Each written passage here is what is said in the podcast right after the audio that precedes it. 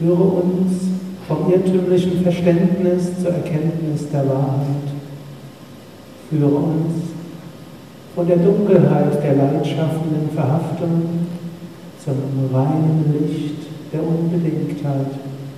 Führe uns von der Identifikation mit dem Vergänglichen zur Verwirklichung des Ewigen. Om Shanti Shanti Shanti. Shanti heißt Frieden, Frieden für Körper, Geist und Seele. Ja, herzlich willkommen zum Vortrag Der spirituelle Weg vom Vergänglichen zum Ewigen. Mein Name ist von Yoga Vidya und wir haben bei Yoga Vidya ein sehr breites Spektrum des Yoga, was wir unterrichten. Vidya heißt Weisheit, Vidya heißt Wissenschaft, Vidya heißt auch intuitive Erkenntnis. Und so steht Yoga Vidya dafür, dass wir das ganze Wissen des Yoga in einer großen Bandbreite, sicherlich nicht der vollständigen Bandbreite, gibt es ja sehr viel, weitergeben wollen. Wir sind in der Tradition von Swami Shivananda, einer der Meister, die das ganzheitliche Yoga bekannt gemacht haben und auch populär gemacht haben. Und wir sehen Yoga so in drei verschiedenen Schritten, die beim Yoga wichtig sind, oder drei verschiedenen Ebenen auch. Die erste Ebene ist Yoga, um zur Harmonie zu kommen, in Harmonie mit sich selbst, in Harmonie mit seinen Mitmenschen, in Harmonie mit seiner Umwelt. Eine der vielen Bedeutungen von Yoga ist ja auch Harmonie, Verbindung. Zweiter Schritt im Yoga ist die Erweckung von schlafenden Fähigkeiten, Entfaltung des Potenzials. Hm, einer der großen Meister des Yoga, Patanjali, sagte vor über 2000 Jahren, ein Grund, weshalb wir überhaupt auf die Erde gekommen sind, beziehungsweise dass unsere unsterbliche Seele sich in diese Natur hineinbegeben hat, ist, dass wir Erfahrungen machen und die Kräfte entfalten, die in uns angelegt sind und in der Prakriti, also in der Natur. Und der dritte Aspekt des Yoga, der höchste Schritt des Yoga ist dann die Transzendenz, das heißt der Zugang zu einer höheren Wirklichkeit, transzendieren, das heißt hinübergehen über das, was wir bisher kennen um zu einer Wirklichkeit zu kommen, die jenseits dessen ist, was beschränkt ist. Wir bei Yoga Vidya unterrichten den Yoga in allen Aspekten. Vor ein paar Monaten war ich auf einem Kongress in Köln und dort habe ich gesprochen über Yoga-Therapie, Grenzen und Möglichkeiten.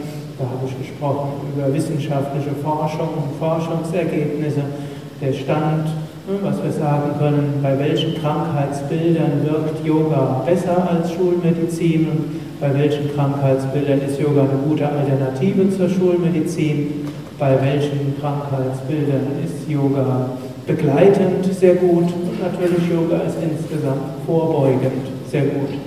Gut, und heute freue ich mich, dass ich über das andere Spektrum des Yoga sprechen kann, das andere Ende des Spektrums, eben die spirituellen Aspekte des Yoga. Und ich möchte zunächst einen Überblick geben und vielleicht das Ganze von einer größeren Warte aus angehen und dann können wir vielleicht ein paar Fragen oder könnt ihr ein paar Fragen stellen und vielleicht auch noch mal kurz in die Meditation gehen. Ich stelle gern Yoga als spirituellen Weg vor in Form von den sogenannten sieben Worten spiritueller Philosophie und vermutlich haben die meisten von euch die meisten dieser Worte schon gehört. Und meine Behauptung ist, dass die fast alle spirituellen Systeme der ganzen Welt, also nicht nur das Yoga, irgendwo in der einen oder anderen Form diese sieben Hauptkonzepte haben, wenn natürlich auch jeder seine eigene Terminologie dafür verwendet. Spiritualität vielleicht auch noch. Spiritualität, da geht es immer um Erfahrung. Spiritualität im Unterschied zu einem reinen Glauben, wo man hofft, dass man irgendetwas macht und dann vielleicht nach dem Tod dann die Erlösung erfährt. Auch im Unterschied zu einer Philosophie, wo man irgendwelche Konzepte entwickelt, aber nie rauskriegt, was, ob das stimmt oder nicht stimmt, oder höchstens empirisch im Sinne von äußerer Forschung. Spiritualität heißt, wir wollen zu einer inneren Erfahrung kommen. Die sieben Worte spiritueller Philosophie. Als erstes Brahman. Ich werde es erstmal über ein paar, mit einem Satz jeweils erklären und dann ein paar Worte. Brahman heißt, es gibt eine höhere Wirklichkeit hinter allem. Das zweite Konzept ist Maya. Und das heißt, die Welt, so wie wir sie jetzt wahrnehmen, ist nicht so, wie wir sie wahrnehmen. Das heißt, so wie wir jetzt äh, mit unseren Sinnen und auch mit unserem Intellekt und sogar mit unserem noch nicht ganz geöffneten Herzen die Wirklichkeit wahrnehmen, so ist sie nicht wirklich. In Wahrheit gibt es, ist es anders und wir gehen erst, wir können erkennen, dass wir selbst in unserer Wahrnehmung beschränkt sind und dass diese dann führt zu sogenanntem Dukkha. Dukkha ist heutzutage in Yoga-Kreisen ein weniger benutzter Begriff, obgleich in alten Schriften noch häufiger vorhanden ist. Dukkha heißt Leiden. Also, das heißt, solange wir in dieser beschränkten Welt bleiben, ist irgendwo eine Form von essentiellem Leiden da. Vierte Konzept ist, es gibt etwas wie Kaivalya. Es gibt eine Befreiung. Es gibt die Möglichkeit, aus einer begrenzten Sichtweise, die letztlich einen nie zufriedenstellt, herauszukommen und die höhere Wirklichkeit zu erfahren. Dieser Zustand nennt sich dann Kaivalya, oder man kann sagen Gottverwirklichung, Selbstverwirklichung, Unio Mystica, Nirvana, Shunyata, oder wie auch immer wir das nennen wollen. Aber es ist möglich, diesen zu erfahren und zu erreichen. Es geht sogar weiter. Und das ist der erstrebenswerteste Zustand. Das fünfte dieser Worte ist dann Abhyasa. Abhyasa heißt Übung, Praktiken. Und das heißt, wir können selbst etwas dafür tun, damit wir auch zu diesem Kaivalya hinkommen. Ein sechster Ausdruck, ein Ausdruck, den heutzutage fast jeder mal gehört hat. Karma.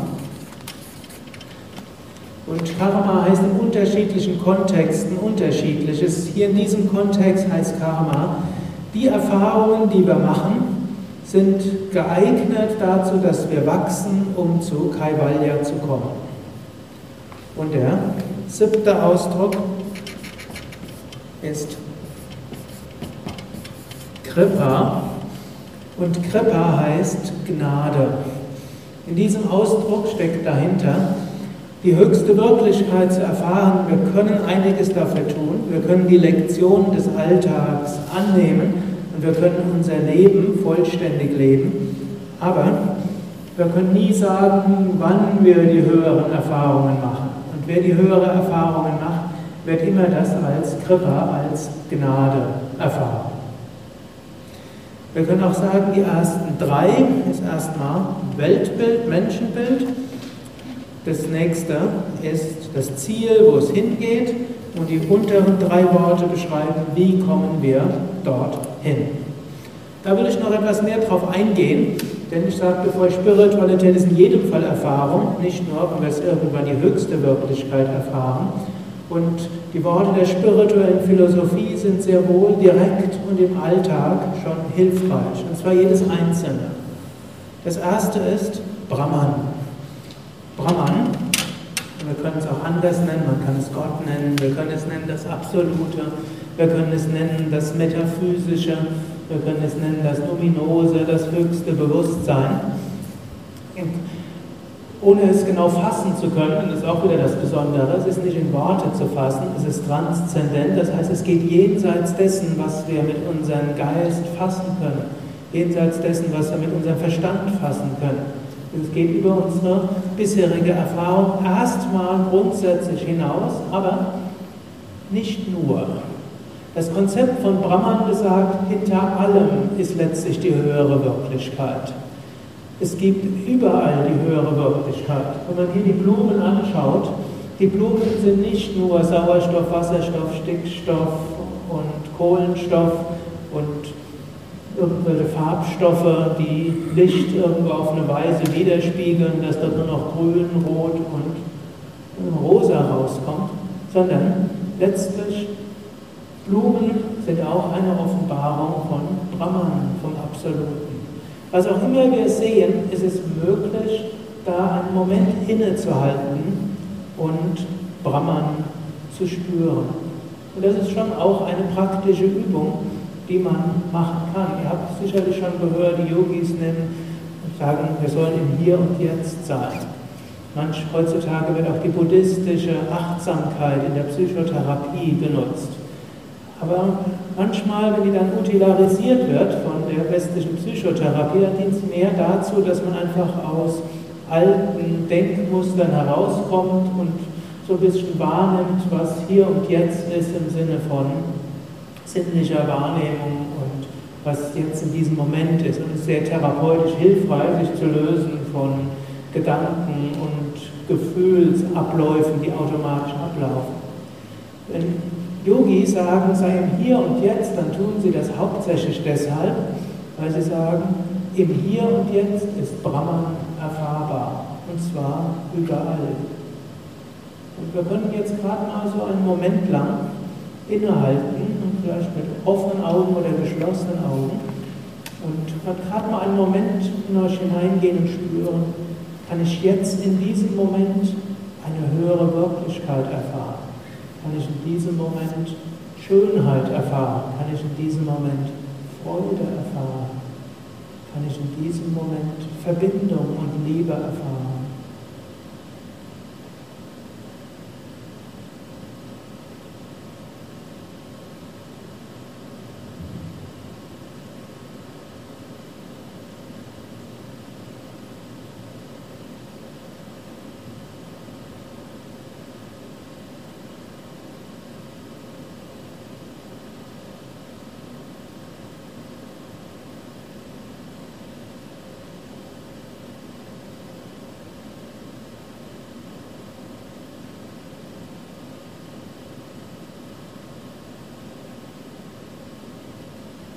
könnte man ganz besonders auf die Blumen schauen und irgendwo spüren. Drückt sich über diese Blumen Rahmen aus. Spüre ich da Freude oder Liebe, wenn ich die Blumen vom Herzen her spüre.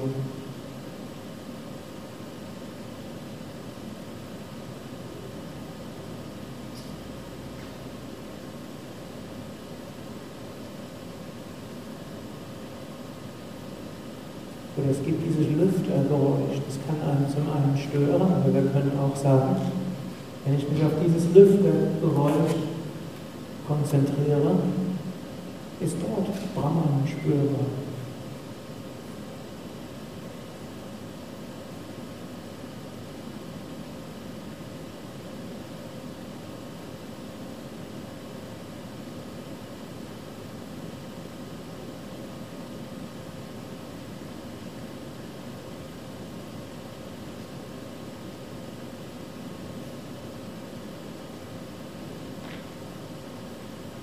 Das ist also eine kleine Übung, die ich sehr liebe, immer wieder im Alltag, in der Gegenwart sein. Ich bin nicht ein Fan, dass man sagt, man muss immer im Hier und Jetzt sein. Wie soll das gehen in unserer heutigen Welt? Hm, es gibt alles Mögliche zu tun, es gibt alles Mögliche, was wir planen sollen. Man macht Fehler, man macht Gutes, man muss drüber nachdenken, man muss überlegen, wie geht man mit Menschen um. Vielleicht hat man Eingebungen, muss man überlegen, wie setze ich die um, wie kann ich andere davon überzeugen oder geht das überhaupt oder wie gehe ich dort geschickt um. Also wir müssen sehr wohl in die Vergangenheit, in die Zukunft gehen und man wird auch nicht immer nur einfach nur meditativ durch die Gegend gehen können, mindestens die Mehrheit. Ob das vielleicht irgendwann mal als Rentner möglich ist, weiß ich nicht, aber die Rentner, die ich kenne, sagen, auch im Rentnerdasein hat man noch genügend zu tun. Aber wir können diese Momente einbauen. Wir können Momente, wo wir uns einbauen, wo wir uns bewusst werden, ja, hinter allem ist eine Offenbarung letztlich von Brahman, wenn wir es jetzt einfach mal so ausdrücken. Zweiter Ausdruck dieser sieben Worte ist Maya. Maya ein sehr komplexer Ausdruck. Und Maya wird oft übersetzt als Illusion, als Täuschung. Maya ist auch die, die alles macht. Maya heißt gemacht aus und Maya ist die, die alles macht. Aber im Ausdruck Maya steckt schon so eine Illusion drin. Das, das heißt, die Welt, so wie wir sie wahrnehmen, ist nicht so. Also, wenn wir jetzt zum Beispiel uns gegenseitig angucken, dann sehen wir, wir sind voneinander entfernt. Und ich bin ich und du bist du. Und dann sehen wir noch, es gibt ein Oben und es gibt ein Unten und es gibt eine Vergangenheit und es gibt eine Zukunft. Das sind alles Konzepte des Geistes, die so nicht wirklich sind. In Wahrheit ist die Behauptung, die aus der Erfahrung großer Meister kommt, alles ist in Wahrheit Brahman, alles ist in Wahrheit ein Ausdruck des Göttlichen. Dass wir das nicht so sehen, das ist Maya. Und solange wir uns getrennt voneinander sehen, solange sind wir in der Maya. So wie wir Liebe spüren, Verbundenheit spüren oder sogar Einheit spüren, dort sind wir über Maya hinausgewachsen. Dritter Ausdruck, Dukkha. Dukkha heißt Leiden. Leiden ist jetzt hier ein Ausdruck, das nennt sich sogenanntes essentielles oder existenzielles Leiden. Das heißt, wir können ja sagen, wir leiden wegen etwas. Zum Beispiel, man leidet, weil von mir aus Wetteränderung da ist und Wetterfühlige kriegen der Kopfweh. Oder man leidet, weil der Partner einem heute Morgen nicht richtig zugehört hat. Oder man leidet, weil das Auto auf der Straße hängen geblieben ist. Oder weil man keine Arbeit hat oder weil man zu viel Arbeit hat oder weil man nicht die Arbeit hat, die man gerne hätte. Oder man leidet, weil man kein Kind hat oder man leidet, weil es den Kindern nicht so gut geht oder man und so weiter. Also man kann sich viele Gründe ausdenken, weshalb wir leiden. Nur dieser Ausdruck von Dukkha, der besagt, das ist sogenanntes existenzielles Leiden. Das heißt, solange wir in der Maya sind, wissen wir tief im Inneren, das ist nicht richtig. Egal wie viel wir haben, wir werden nicht zufrieden sein. Angenommen, was aber die alten Märchen kennt, dass öfters die tritt öfters eine Fee auf und die sagt, du hast drei Wünsche frei. Kennt ihr die Geschichten? Muss manchmal so nachhaken. Ich weiß, vieles ist gleich in den, in den sag, neuen und alten Bundesländern, das nach 20 Jahren noch so angebracht ist. Ne? Aber manche der Erzählungen sind vielleicht auch anders, aber Märchen scheinen ähnlich zu sein. Weil angenommen, man hätte jetzt eine Fee, die würde nicht sagen, du hast drei Wünsche frei, sondern du hast 100 Wünsche frei. Und wir würden alle erfüllt bekommen, sofern es irgendwelche materiellen Wünsche sind. Würden wir glücklich sein.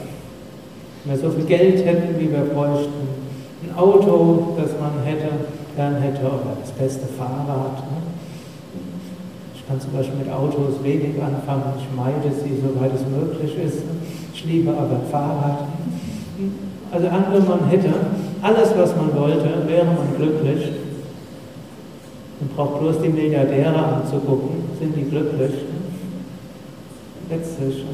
Das Milliardärsein an sich macht nicht glücklich. Also, das wissen wir, wenn wir andere anschauen, aber obgleich man das weiß, ist paradoxe, so viele Menschen verbringen so viel Energie, um mehr Geld zu verdienen. Und so viele Auseinandersetzungen geschehen, weil der eine mehr verdient als man selbst oder weil man denkt, man müsste mehr verdienen. In dem Moment, wo wir wissen, mein Glück hängt nicht davon ab, in dem Moment haben wir auch schon Frieden, mindestens etwas. Und dann freuen wir uns über kleinere und größere Leiden. Heutzutage gibt es eine Diktatur des Glücklichseins, würde ich mal so behaupten, sogar unter den Yoga-Übenden. Das heißt immer, wir sollen alle glücklich sein, wir sollen uns alle freuen, wir sollen alles feiern und zelebrieren und so weiter.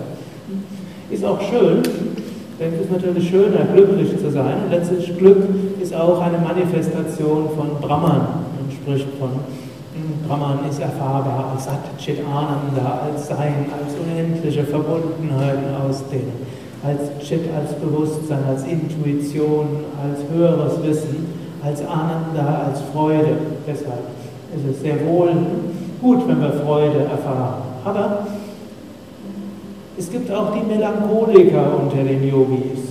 Ich weiß nicht, ob hier auch Melancholiker unter den Yogis sitzen und die immer wieder auch überlegen, immer wieder immer wieder das Leid in der Welt sehen. Dann nutzt es jetzt nicht, du sollst glücklich sein, feiere das Leben der selbst so einer ist ne, und dann in ständige Glücksworkshops und Glückanleitungen gegangen ist, ne, der findet das erstmal toll und nachher, für mich funktioniert es nicht. Und wer schon vielleicht Psychotherapeut oder Yogalehrer ist und alles dran setzt, dass Menschen glücklicher werden, bei den Melancholikern scheint das nicht allzu viel zu fruchten, mindestens wenn man so einen längeren Zeitraum betrachtet.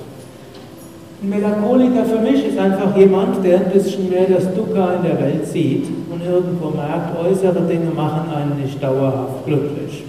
Heute mögt man tanzen und morgen hat man Hexenschuss oder Kater.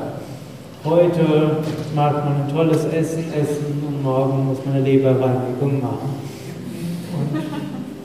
Und heute sagt einer, wie toll man ist und übermorgen erfährt man, was der Hintergrund über einen erzählt hat. Das ist jetzt eine negative Sichtweise und ich möchte euch nicht unbedingt ganz ermutigen, aber, aber übrigens, man hat mal so eine empirische Untersuchung gemacht. Man fragt einen Pessimisten, einen Optimisten über Ereignisse in der Zukunft. Ratet mal, wer häufiger recht hat. Empirisch gesehen die Pessimisten. In drei Viertel der Fälle liegen die Pessimisten besser als die Optimisten. Denn häufiger gehen sie nicht schief als gut. Fängt schon damit an, womit endet das Leben? Mit dem Tod. Der Optimist denkt, ich werde ewig leben. Der Pessimist denkt, ich könnte jeden Moment sterben. Wer hat recht da?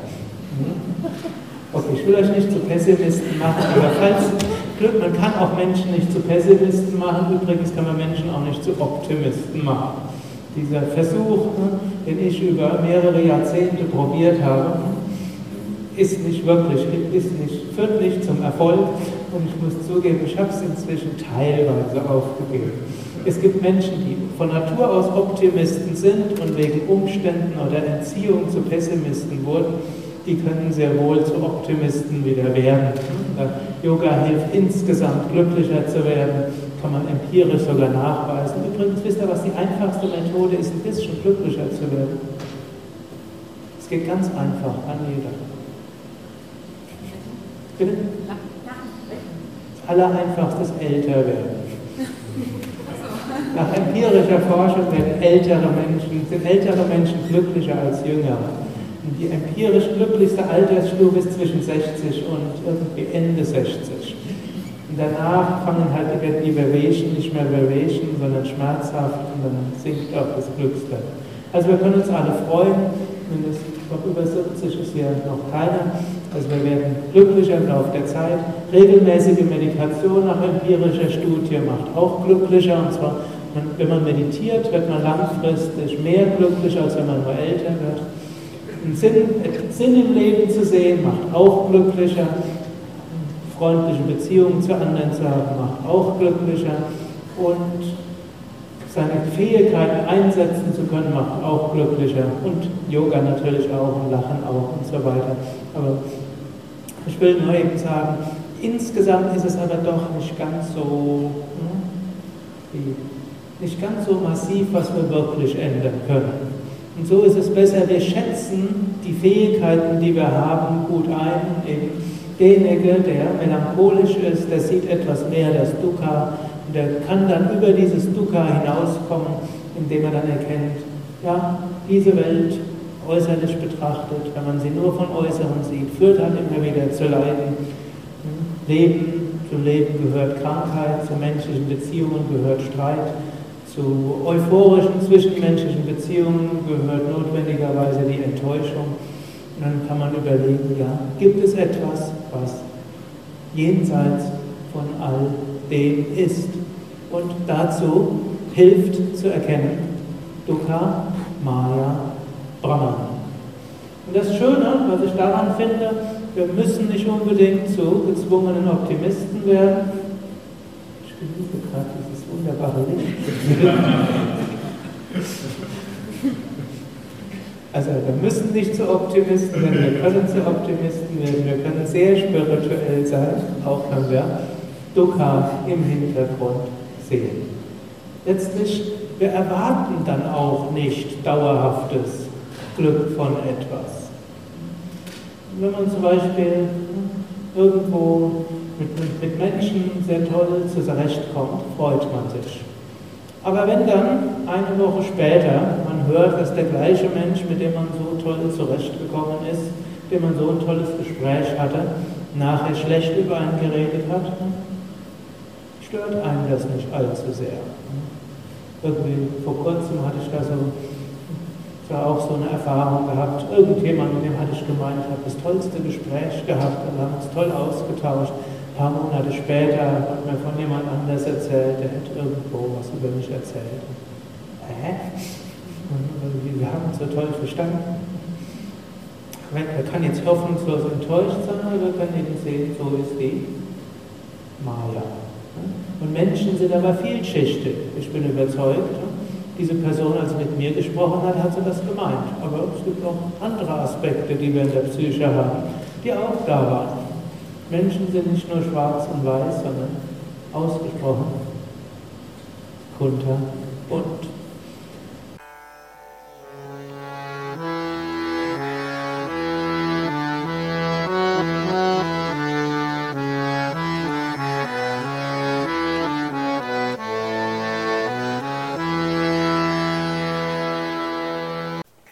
Dies war also die aktuelle Ausgabe des Yoga Vidya Satsang Podcasts, präsentiert von www.yoga-vidya.de